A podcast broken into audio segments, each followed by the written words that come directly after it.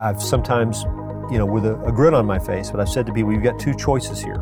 You're either going to be happy together for a lifetime or you're going to be unhappy together for a hmm. lifetime. But either way, you're going to be together for a lifetime. From Walking in Grace, this is the Straight Truth Podcast Christian truths in an increasingly secular world.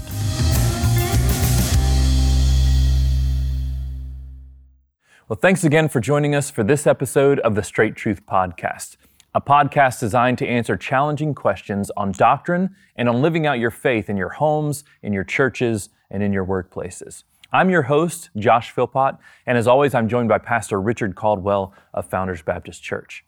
Once again, we would love to hear your questions and comments as it relates to this episode. So if you're watching from YouTube or Facebook, just leave a comment for us right below that video. But you can also send questions to us from our website, straighttruth.net. There you will find links to all of our previous episodes, as well as merchandise and contact information. With that, let's get to the question for this episode.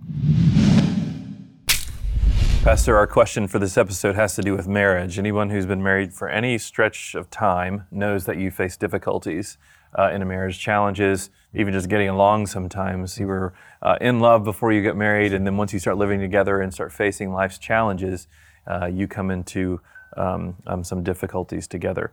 So the question uh, here is that is it possible to choose the wrong spouse, even if you satisfy all the parameters in Scripture, all, all the things that Paul says about choosing your spouse, somebody in the Lord you, have chosen, uh, you both are Christians.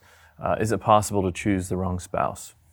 The Bible never never uh, uses that kind of language or, or even addresses the marriage question from that kind of perspective.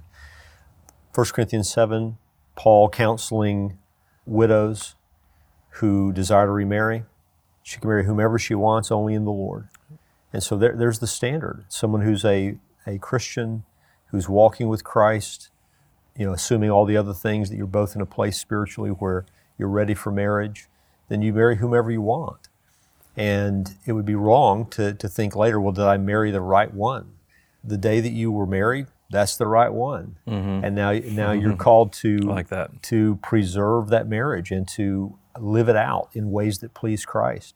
So, I, really, what we're talking about is, is something very dangerous, which is oftentimes when people are married and they meet with the difficulties, as you put so well, that come to every marriage, if they're not careful, they begin to leave some door open in their mind that could allow for an exit from that relationship. And one of the things that I found in, in, shepherding people is we, we have to close those doors because Scripture would close those doors. I, have sometimes, you know, with a, a grin on my face, but I've said to people, you've got two choices here. You're either going to be happy together for a lifetime or you're going to be unhappy together for a lifetime. Hmm. But either way, you're going to be together for a lifetime. you know, so so so you both need to pursue a course that's going to mean you can enjoy each other. And if we can just close that door, then we can say, okay, we need to go to work together on honoring Christ in this relationship instead of thinking of ways to, to avoid sanctification. Marriage is one of the greatest tools that God uses to sanctify His people oh, in all the world. Hmm.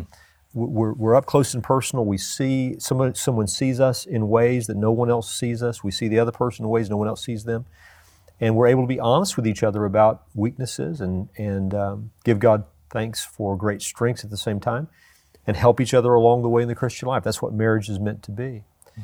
So I would even encourage people not to use dangerous language in their marriage relationship. Yes. Mm. Sometimes when they're upset with each other, they'll say things like, "Well, I wish I'd never married you."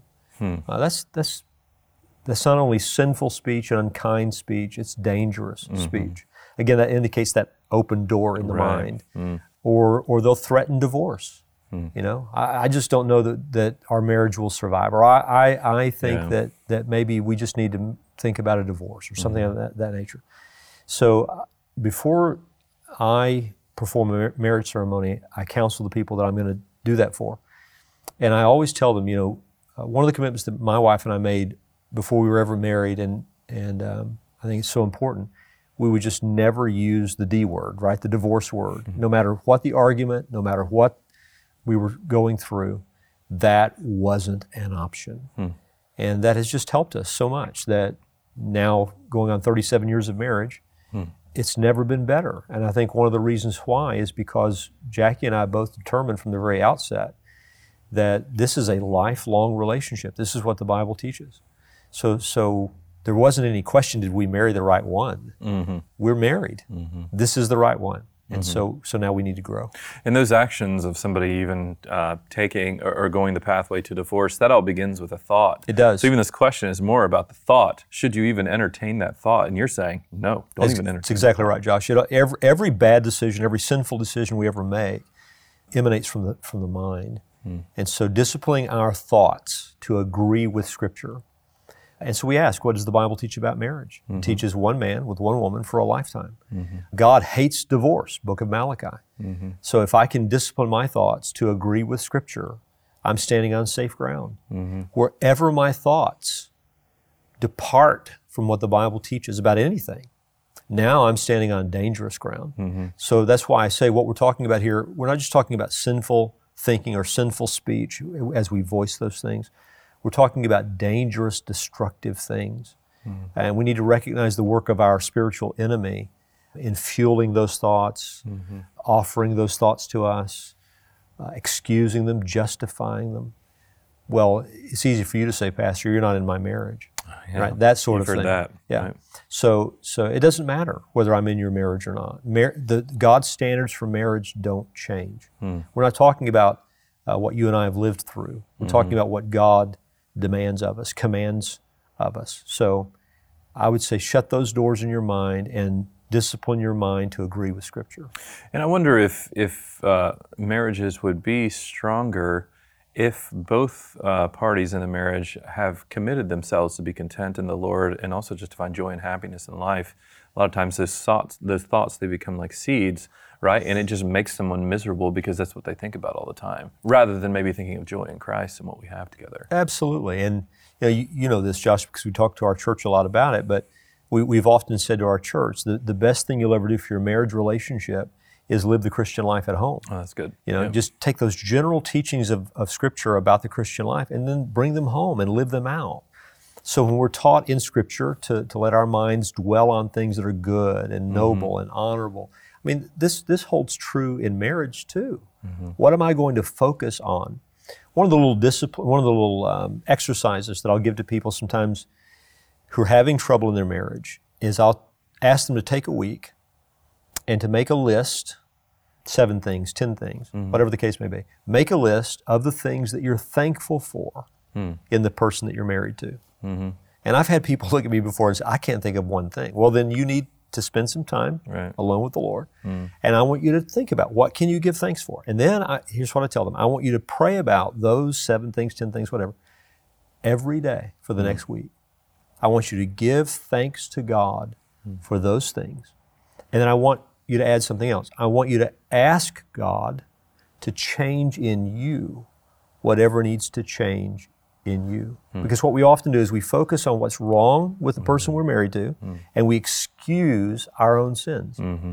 If we can change that perspective and thank God for the blessings we have and the person we're married to, and then ask God to change in us what needs to change, mm. it can totally transform our, our point of view. Mm-hmm. And oftentimes at the end of that week, it's amazing how people's attitudes have changed. One of the things I also like to do is to have those two people then read mm-hmm. their list of what they're thankful for. Mm-hmm. Sometimes they're, they're hesitant to do that because, in the midst of marriage conflicts, it, we almost want to protect ourselves, so we don't want to give up ground. mm-hmm. And we think if we tell someone we're thankful for this or that, we, are mm-hmm. losing the battle. But it's what I've noticed is, especially with some with extended marriage conflicts, not only do we forget what how blessed we are, what we're thankful for in the other person, but we actually starve the other person from the knowledge of, of, of how much we love them. And so when they hear those things we're thankful for, it, it, I've seen people really moved mm-hmm. by what they haven't heard in a long time. Mm-hmm. Mm-hmm. You mean you actually recognize that in me? Mm-hmm. You mean you're actually thankful for that in me? Mm-hmm. And it's actually it's, it's moving because they, they, they are hearing things they haven't heard for a long time. Mm-hmm. So I, I would to answer your question, is it possible I've married the wrong person? Well, are you married to them? Yes. Well, then you haven't. Mm-hmm. Now, now what you have to do is pursue the will of God in that relationship.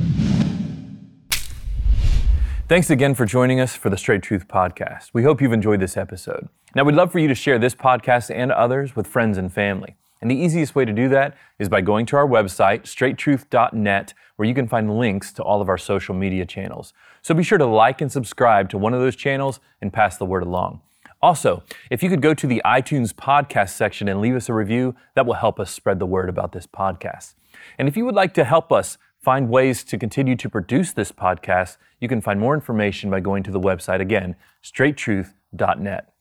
Now, Straight Truth is a production of Walking in Grace Ministries, the preaching and teaching ministry of Pastor Richard Caldwell. For more information, go to walkingingrace.org.